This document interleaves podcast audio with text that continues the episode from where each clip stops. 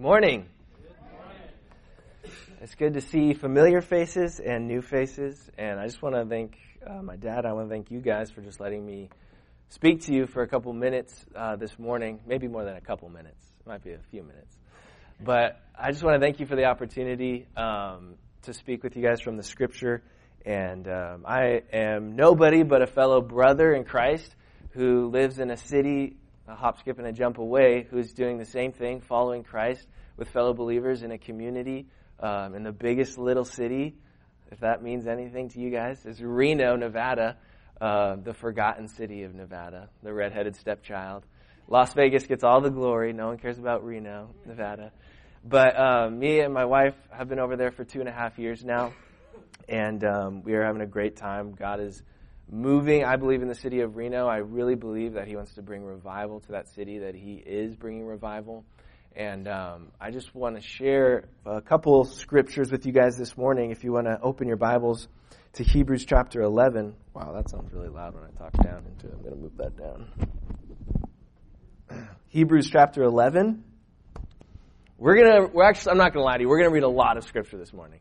So if you're not awake, get awake, get attentive because we're going to read through a lot of scripture.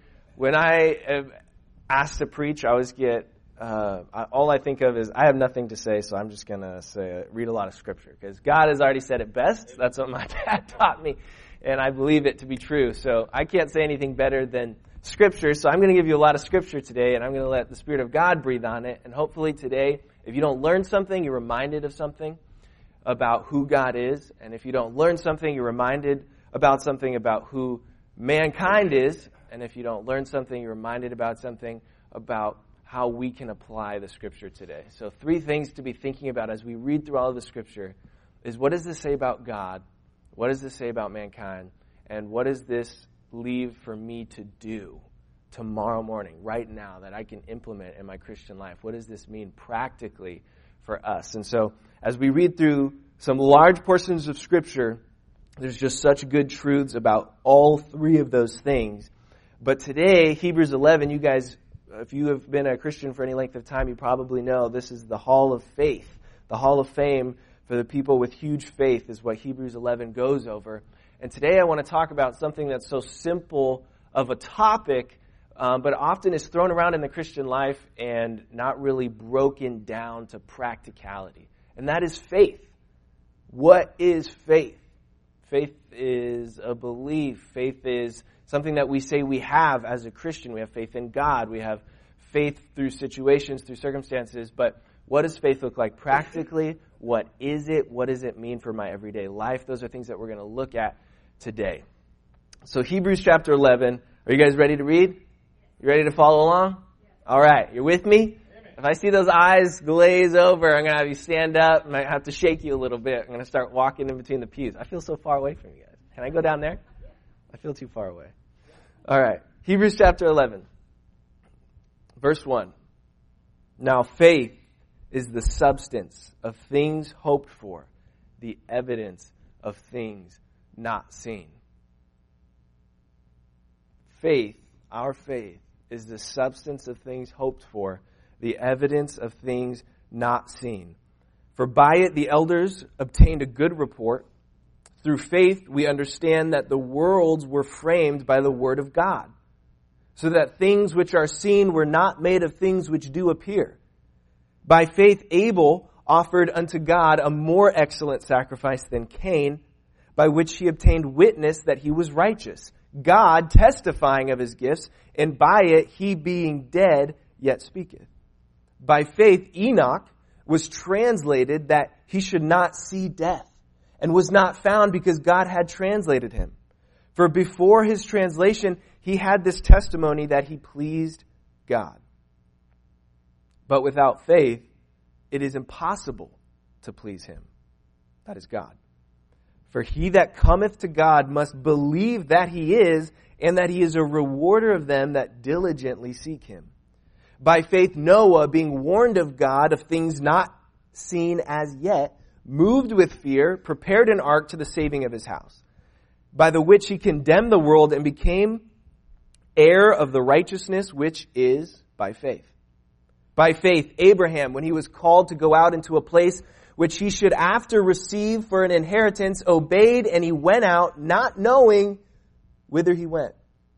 By faith, he sojourned in the land of promise, as in a strange country, dwelling in tabernacles with Isaac and Jacob, the heirs with him of the same promise. For he looks for a city which hath foundations, whose builder and maker is God. Through faith, also Sarah herself received strength to conceive seed and was delivered of a child when she was uh, past age because she judged him faithful who had promised.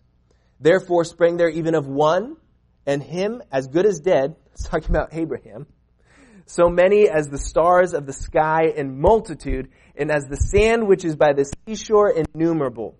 Talking about his descendants. These all died in faith, not having received the promises, but having seen them afar off and were persuaded of them and embraced them and confessed that they were strangers and pilgrims on the earth. For they that say such things declare plainly that they seek a country. And truly, if they had been mindful of that country from whence they came out, they might have had opportunity to have returned. But now they desire a better country, that is, in heavenly. Wherefore God is not ashamed to be called their God, for he hath prepared for them a city.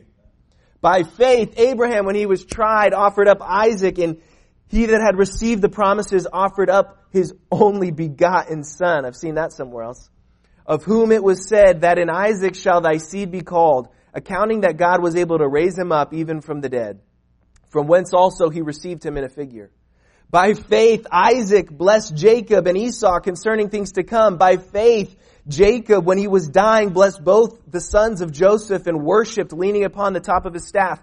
By faith, Joseph, when he died, made mention of the departing of the children of Israel and gave commandments concerning his bones. By faith, Moses, when he was born, was hid three months of his parents because they saw he was a proper child and they were not afraid of the king's commandment.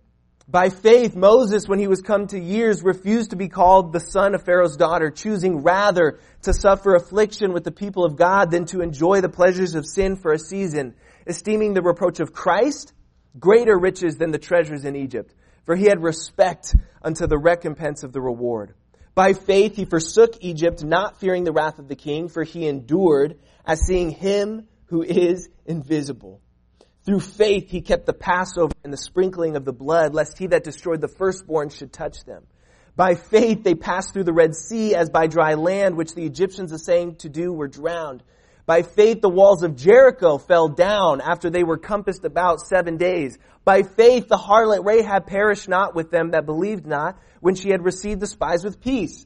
And what shall I more say? For time would fail me to tell of Gideon and of Barak and of Samson and of Jephthah and of David also and Samuel and of the prophets who through faith subdued kingdoms, wrought righteousness, obtained promises, stopped the mouths of lions, quenched the violence of fire, escaped the edge of the sword, out of weakness were made strong, waxed valiant in fight, turned to the flight of the armies of the aliens. Women received their dead raised to life again, and others were tortured, not accepting deliverance, that they might obtain a better resurrection and others had trial of cruel mockings and scourgings, yea, moreover, of bonds and imprisonment.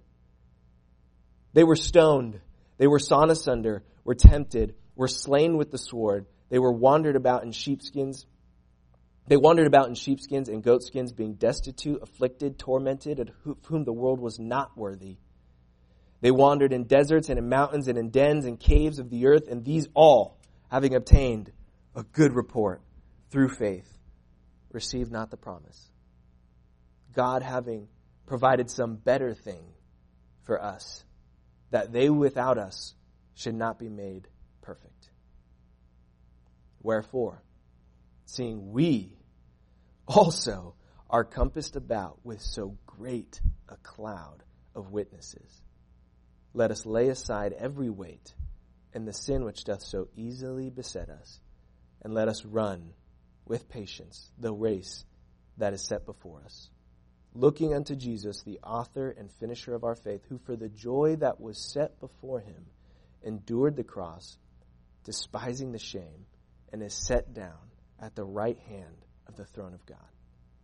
For consider him that endured such contradiction of sinners against himself, lest ye be wearied and faint in your minds. Ye have not yet resisted unto blood, striving against sin.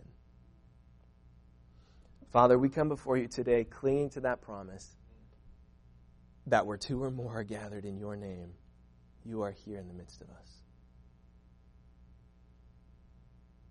So in faith, we take you at your word and we behold you. Lord, we want to lift you high this morning on our hearts and on our minds. We want you to be preeminent in this room and on our minds as we walk through these scriptures. Father, I pray that your Spirit would use these scriptures to point out areas in our life that need mending, that need fixing. Lord, I pray that you'd bring us back to you, and I pray that we would run to you, that we would draw nigh to you, clinging to the promise that you will draw closer to us.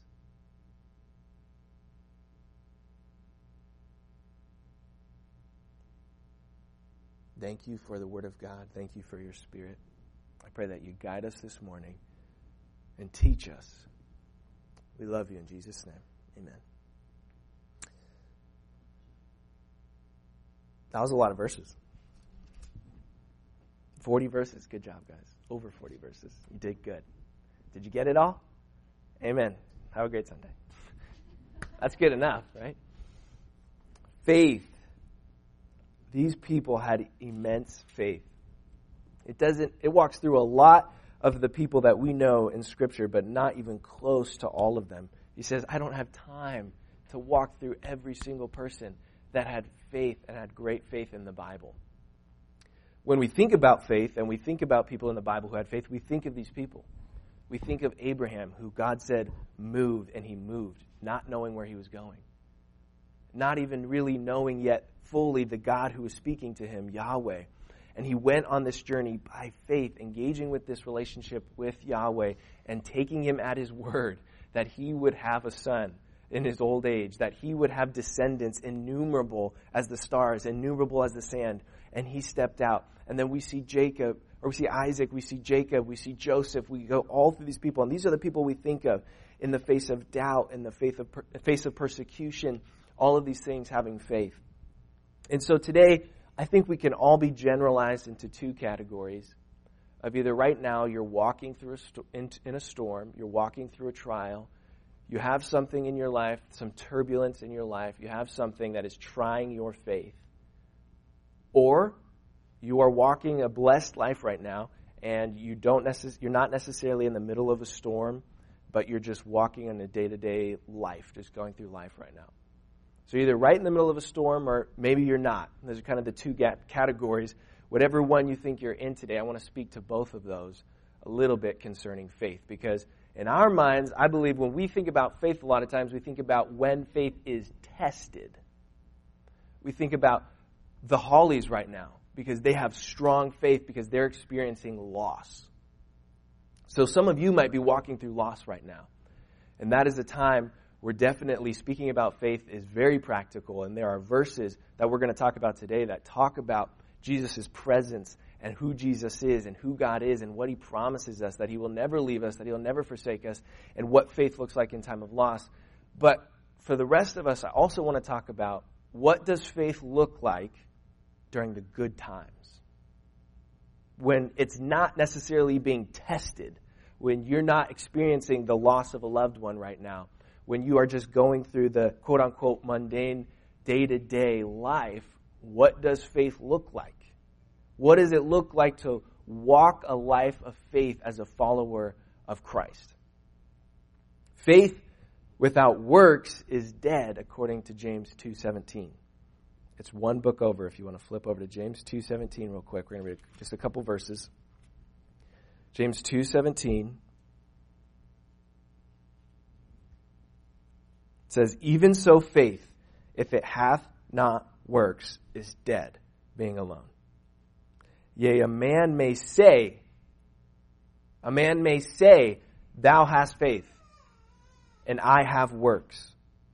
James says, Show me thy faith without thy works, and I will show thee my faith by my works.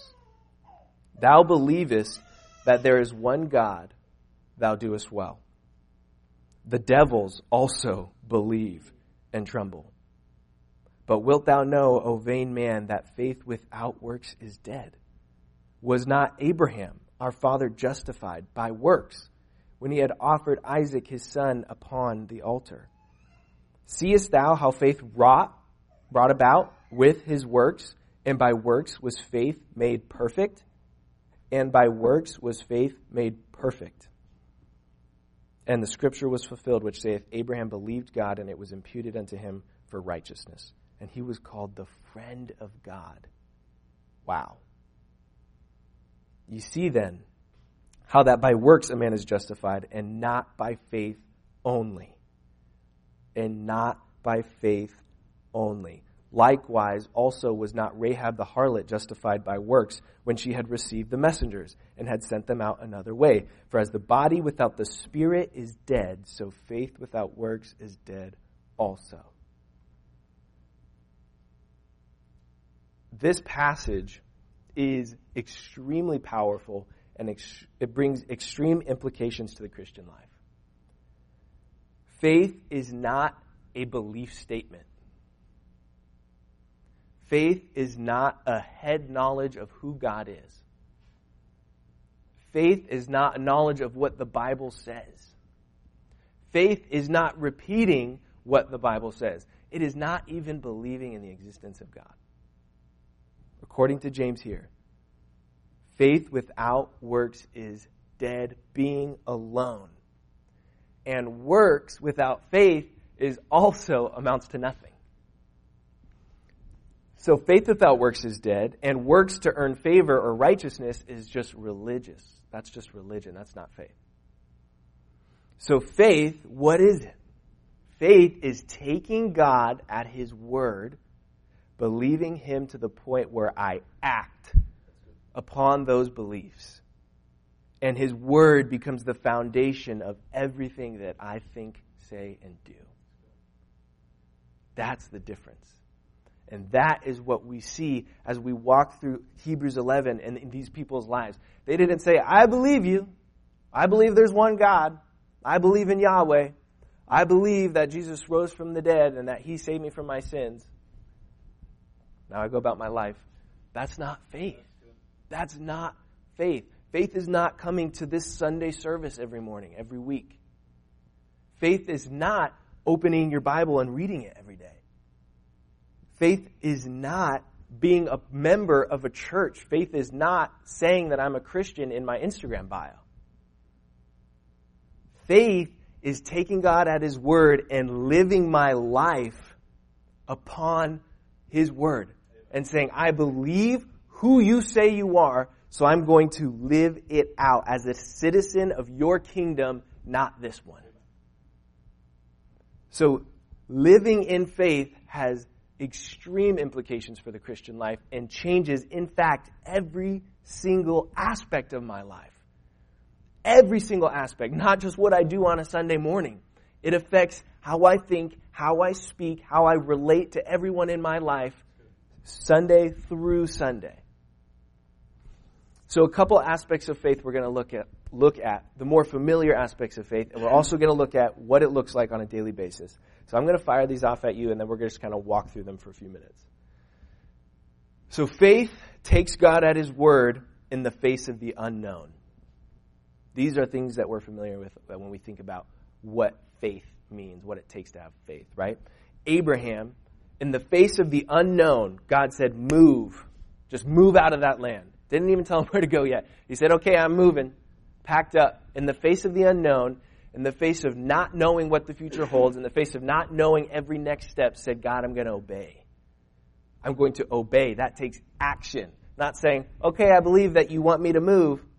No, I'm packing up my things. I am moving in obedience.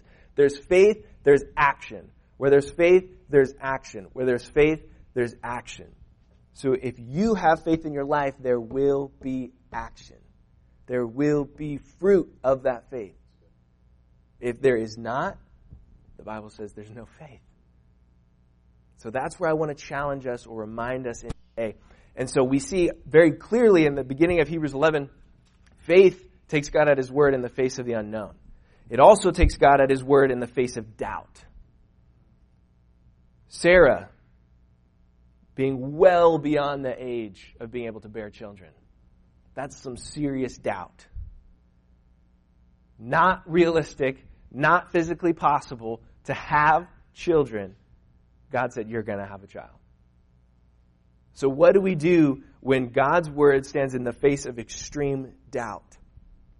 Faith takes God at his word and acts in the face of doubt, in the face of the unknown. Matthew 6, 32 through 34 says, For after all these things do the Gentiles seek. For your heavenly Father knoweth that ye have need of all these things. But seek ye first the kingdom of God and his righteousness, and all these things shall be added unto you. Take therefore no thought for the morrow, for the morrow shall take thought for the things of itself. Sufficient unto the day is the evil thereof. Hebrews 13, 5 through 6, a couple chapters later, says, Let your conversation be without covetousness, and be content with such things as ye have. For he hath said, I will never leave thee, nor forsake thee so that we may boldly say, The Lord is my helper, and I will not fear what man shall do unto me. Jesus Christ, the same yesterday and today and forever. Romans 15 13 says, Now the God of hope fill you with all joy and peace in believing, that ye may abound in hope, abound in hope through the power of the Holy Ghost. So it doesn't matter what doubt comes your way, in the department of finances in your life, in the department of loss of life, in the department of relationships, in the department of career, in the department of family, of church, it doesn't matter. We know that God says these things. If I seek his kingdom, all these things are going to be taken care of. He said, I will never leave you or forsake you. He says he is the same yesterday, today, and forever. And he says that we have the power of having hope and peace when we believe through the power of the Holy Ghost. So I'm going to take God at His word, and I'm not going to worry whatever comes my way. This is a big thing in today's day and age. Anxiety is the buzzword. Anxiety and depression are the hot topics that even Christians have, I think, fallen prey to. When the Bible says that we can have a peace that passes all understanding, when we can have hope. When can we have that hope? When we believe when we take God at His word and say, I'm not going to worry about tomorrow. I'm not going to worry about the situations of today because the Bible says we can't add one hair to our head. He says, if the birds do not worry about the food of tomorrow and God takes care of them, how much more are you important and He will take care of your needs? So faith says, I'm going to believe that and relinquish my worry. I'm going to cast my care on my Heavenly Father actively acting on that faith and saying, I'm not going to worry. I'm not going to let anxiety control me and my emotions control me because my faith is rooted in what God has said and who He says He is, so I'm acting upon that. Sometimes actions isn't packing up your camp and leaving the country, it's actually handing over your stress and worry to our God. Who has ever uh, experienced financial hardship or stress? Most of us. That's, that's normal for m- most people. Uh, a little while ago, um, money was tight and I was stressing. And I was not trusting my Heavenly Father. I was trying to control the situation. And I was stressing about it. And um, Chandler, my little boy, was playing, and I was watching him and, you know, he's 18 months. He's just having the time of his life, not a worry in the world. And I was looking at him, I was like, you little punk. I was like, I'm so jealous that you're just so carefree right now, that you just don't have a worry in the world. That's amazing. And I was like, man, I remember what it was like to just be little and just not worry about finances. That was a great not thing to worry about. And just being able to live life and be like, hey, my dad's got it. I don't have to worry about it. And in that moment, God just said, You can still be like that because I am going to take care of you.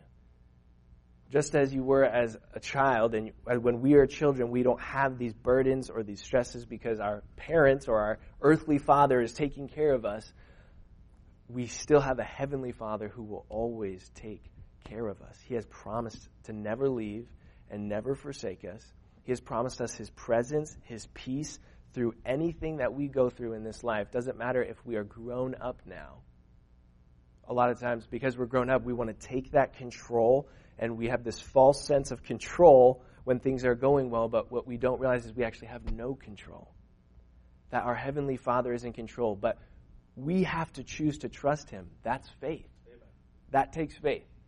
To emotionally hand over worry and stress to our Heavenly Father it takes extreme faith and exercising in what, the, what we know the Bible says.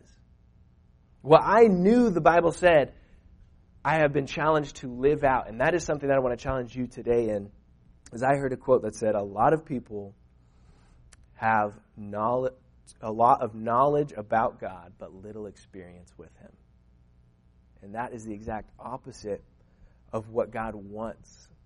God sent His Son so that we could experience Him. He tore that veil so we could walk into His presence every single day so that we could abide with him. He has reconciled, not just redeemed, he has reconciled. He has restored that relationship. He has brought us near. And in James, he says, if you draw near to God, he will draw, draw near to you. It's directly proportionate, that promise.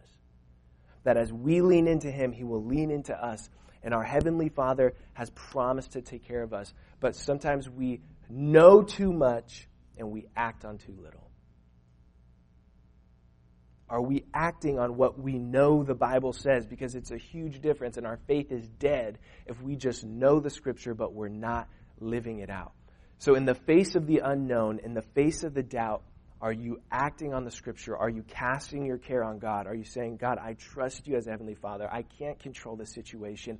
I'm giving you my stress. I'm giving you my anxiety. I'm not going to worry about this because you're in control. I am not a citizen of this kingdom. I am here living for your kingdom right now in the ministry of reconciliation.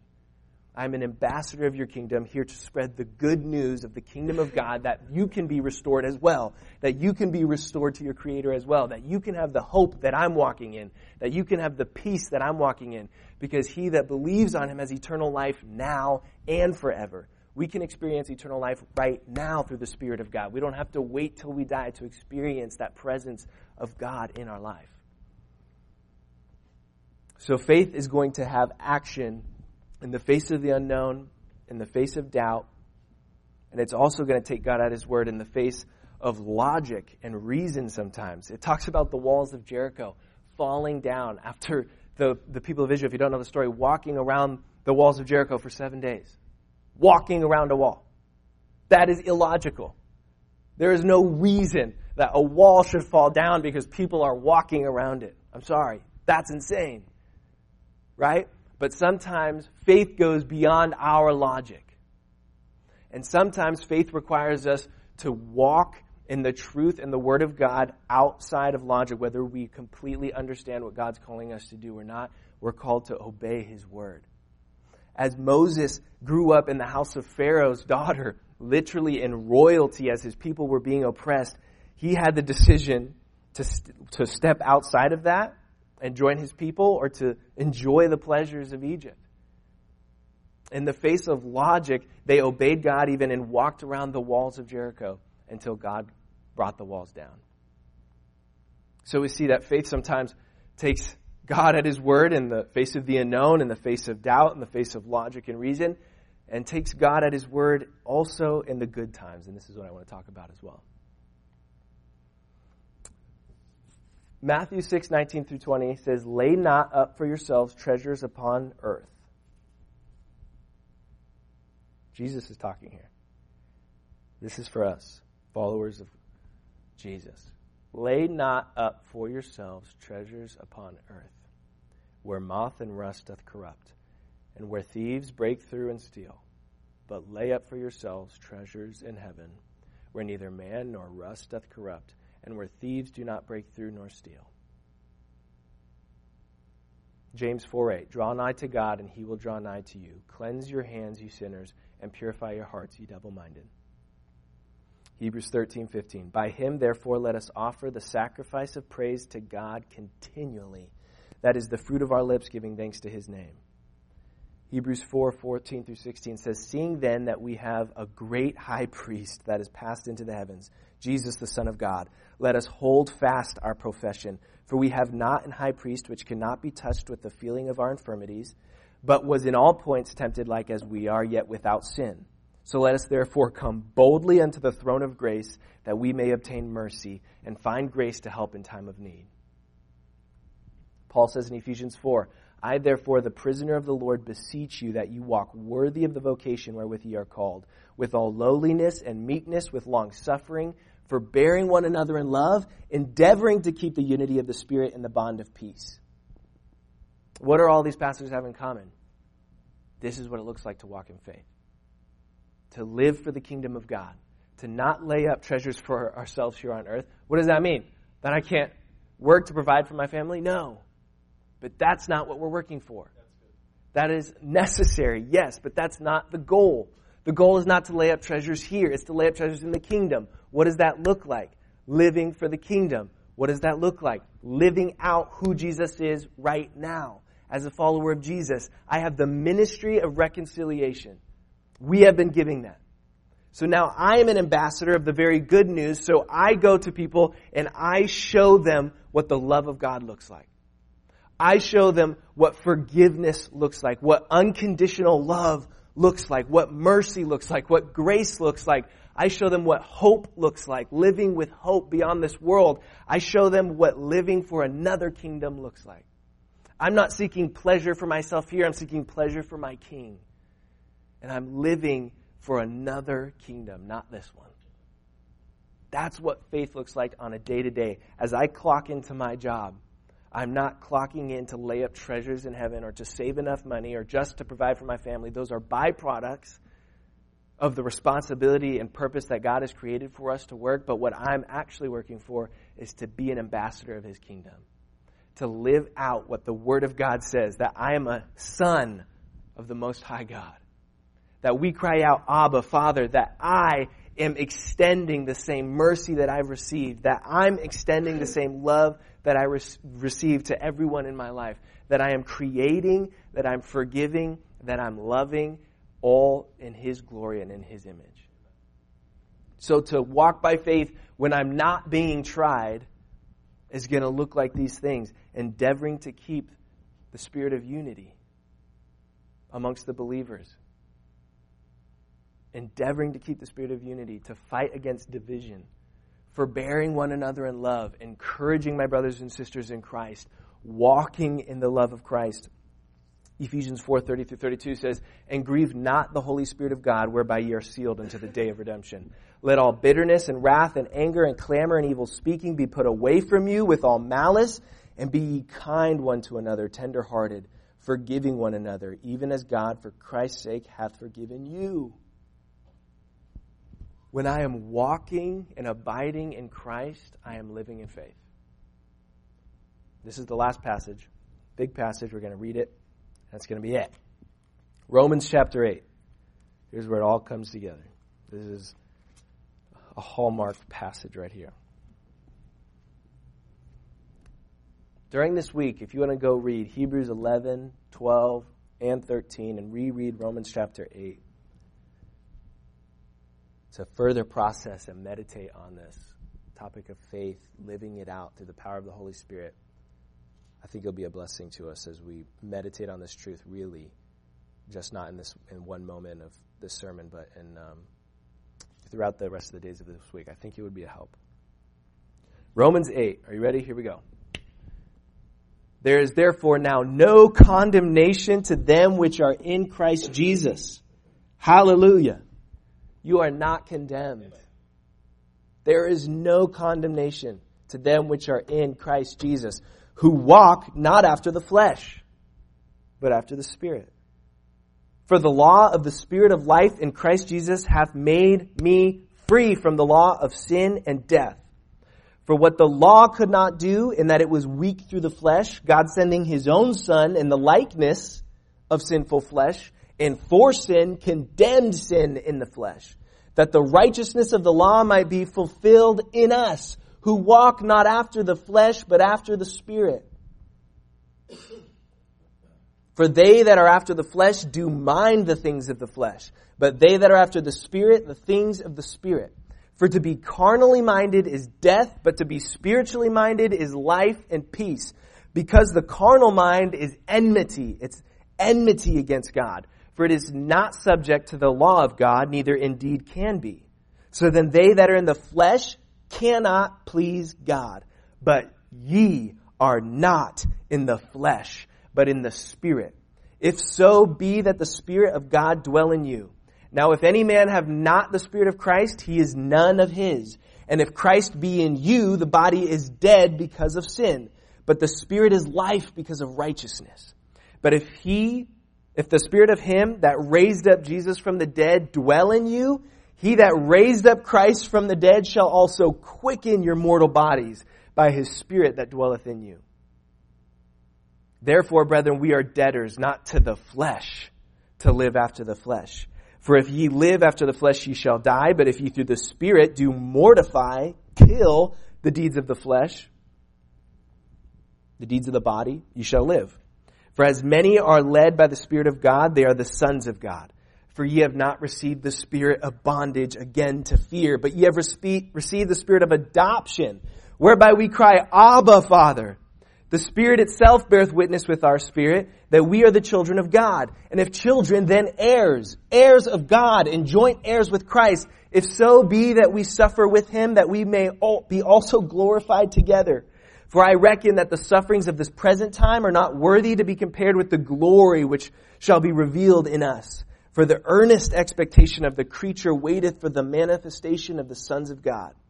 For the creature was made subject to vanity, not willingly, but by reason of him who hath subjected the same in hope. Because the creature itself also shall be delivered from the bondage of corruption into the glorious liberty of the children of God. For we know that the whole creation groaneth and travaileth in pain together until now. And not only they, but ourselves also, which have the first fruits of the Spirit, even when we ourselves groan within ourselves, waiting for the adoption, to wit, the redemption of our body. For we are saved by hope. But hope that is seen is not hope. For what a man seeth, why doth he yet hope for? But if we hope for that we see not, then do we with patience wait for it. Go down to verse 35. So who shall separate us from the love of Christ? Shall tribulation or distress or persecution or famine or nakedness or peril or sword? As it is written, For thy sake we are killed all the day long. We are accounted as the sheep for the slaughter. Nay, in all these things we are more than conquerors through him that loved us. For I am persuaded that neither death, nor life, nor angels, nor principalities, nor powers, nor things present, nor things to come, nor height, nor depth, nor any other creature shall be able to separate us from the love of God which is in Christ Jesus our Lord.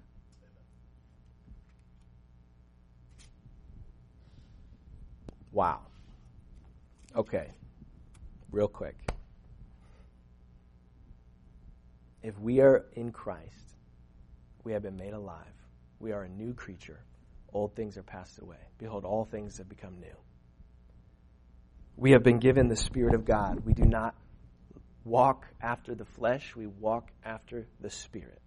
We are not seeking to please the lust of the flesh, the lust of the eyes, the pride of life. We are seeking to please the Spirit in everything that we do, in our entire life, in our every day, in our every moment, in our every conversation, in our everyday life. If we are in Christ, we have been given the Spirit, it says that our, we have been made alive. It says that He has quickened your mortal bodies by the Spirit that dwelleth in you. And just in case you didn't know, it says in verse 12, we are debtors not to the flesh to live after the flesh. That means that we have no obligation to sin.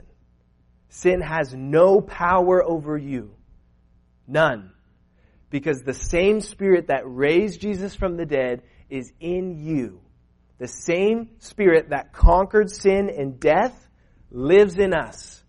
And we have the power, if we choose, to surrender to the Spirit to overcome sin, to walk in that Spirit of God, fully surrendered, to live a life of faith, to live a life pleasing to God, to live a life fully trusting that He will always provide, fully trusting that He was the same as He was in the day of Abraham as He is today. To fully trusting that He has redeemed me and has sent me to share the message. If I believe the Word of God, I believe that Jesus has redeemed me and wants to redeem all men. He's not willing that any should perish. So, what has He left me to do? What has He left you to do? To share that. To not only be a beacon of light, a light that is set on a hill, cannot be hid. To shine in this dark world, to show and live of the gospel, but to also share the message of the gospel personally. Not pastors, not leaders in the church. Every single follower of Christ has been commissioned with the gospel. There are people in your life that pastor will never be able to minister to, will never be able to share the gospel with. There are family members in your life that people in this room will never meet. There are friends in your life that people in this room will never meet that God wants you to take the good news to. That God wants you to show His love, His grace, His forgiveness, to be the hands and feet of Jesus, and to take Him at His word in the face of the unknown, in the face of doubt, in the face of blessing and good time. Say, I'm going to live for another kingdom. I'm not going to live for this kingdom. I'm going to rely on God. I'm going to cast my every care on Him. And I'm going to walk as an ambassador through the power of the Holy Spirit of God that has been given me. Paul says, I die daily. That's a daily deed that we have to crucify the flesh and surrender fully to the Holy Spirit of God that we have access to. That Jesus says, I have given you to be made alive. I have given you to be more than conquerors. And he says, nothing, all these things, he's persuaded, neither death, life, angels, powers, things present, things to come, nor height, nor depth, nor any other creature shall separate us from the love of God. So you can know you can take God at His word, that nothing will ever separate you from the love of God, from His presence. But will anything ever separate you and your faith in God? Nothing's ever going to separate God's love from you, but will something separate your love for God? That's when faith is tested. Will doubt in your life separate your love for God? Will the fear of man and what this government teaches or enforces separate your love and surety in taking God at His word? Will loss separate your faith in God? Because nothing will ever separate His love for you. Nothing will ever separate His promise to you that He will draw close to you if you draw close to Him, that He will never leave you or forsake you, that He will always provide for you. So, what actions are matching your faith? Because faith without works is dead. So, our everyday life of faith as a follower of Christ should be filled with the fruit of the Spirit. When we are abiding in Christ, we're walking in the Spirit, we're surrendered to Him. And the Bible says in Galatians 5 the fruits of the Spirit. He says the fruit of the Spirit is love, joy, peace, patience, long suffering. These things we cannot manufacture in ourselves. I can't wake up and produce love and joy and peace and long suffering and patience. Those things don't come naturally. The flesh does not produce that. You guys know. But when we wake up and we say, I'm dying to myself, God, I'm going to take you at your word. I want to live for your kingdom. I want to be an ambassador of your kingdom of the good news of the gospel. And I want to walk in your spirit. Spirit, lead me in conversation. Spirit, lead me in relationships. He will. And when we draw close to God, He will draw close to us. He will lead us in those things, and we'll be producing fruit in our life. We'll be walking in faith, in the good times, in the day to day, as well as in the face of the unknown, in the face of doubt, in the face of the fear of man, in the face of logic and reason. All these things will be able to live out our faith. Because faith is not just a belief statement, faith is not just a head knowledge of what the Scripture says, it's a life that matches taking God at His word, a life that matches that statement. So I hope as you go through this week, read Hebrews 11, 12, 13, Romans 8, and as you read the Scriptures, seeing the promises of God, seeing who God is, realizing the people that lived out faith, I pray that you would look at your life and just ask the Holy Spirit, reveal to me what I am not acting upon, what I need to act upon. We have a lot of head knowledge of the Scripture, but are you living it out? Is your life matching what you say you believe? Because James says the devils also believe and tremble that God exists. They know He exists, they know what the Bible says, but they're not living it. We know what it says, but are we living it out every day? Father, thank you so much for this scripture that you have given to us, that you have preserved for us. Lord, we thank you for the truth that you will never leave us or forsake us. We thank you for the truth that you are the same yesterday, today, and forever. And we thank you for the gift of your Holy Spirit. The same Spirit that raised Jesus from the dead, God, we have access to. And Lord, today we want to surrender to you. We pray that you would fill us, that you would lead us, that you would teach us. God, we pray that you would produce fruit in our life, that you would point out idols in our life that we need to cast down, that you would point out areas of it of our life where we have unbelief, where we have a lack of faith, Lord. I pray that we would grow in that, that you would have patience with us. God, thank you for the patience you've had with me. Thank you for the long suffering. Thank you for the grace and the mercy, God. We just pray today that we would not look into the mirror and not change anything, but that we would have faith that is justified by works. That we would not have dead faith, but that it'd be alive. That we would walk taking you at your word in the face of doubt, in the face of the unknown, and during the good times.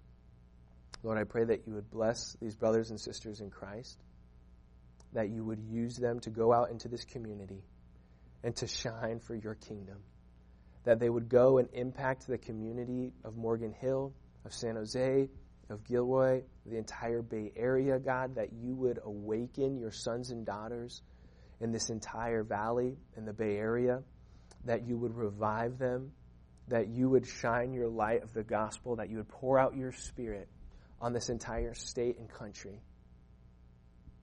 God, that you would give us another chance to come to you, to take you at your word, and to walk in faith. Lord, we're so thankful for the gift of salvation and what your Son did on the cross, Lord, that reconciliation. Lord, I just pray that we would be challenged today to walk in that ministry, to take up that responsibility of sharing the message of reconciliation with everyone we come in contact with, that we would walk in that truth and be beacons of that hope. Lord, we thank you for what you've taught us and what you will continue to lead us into. We love you. In Jesus' name.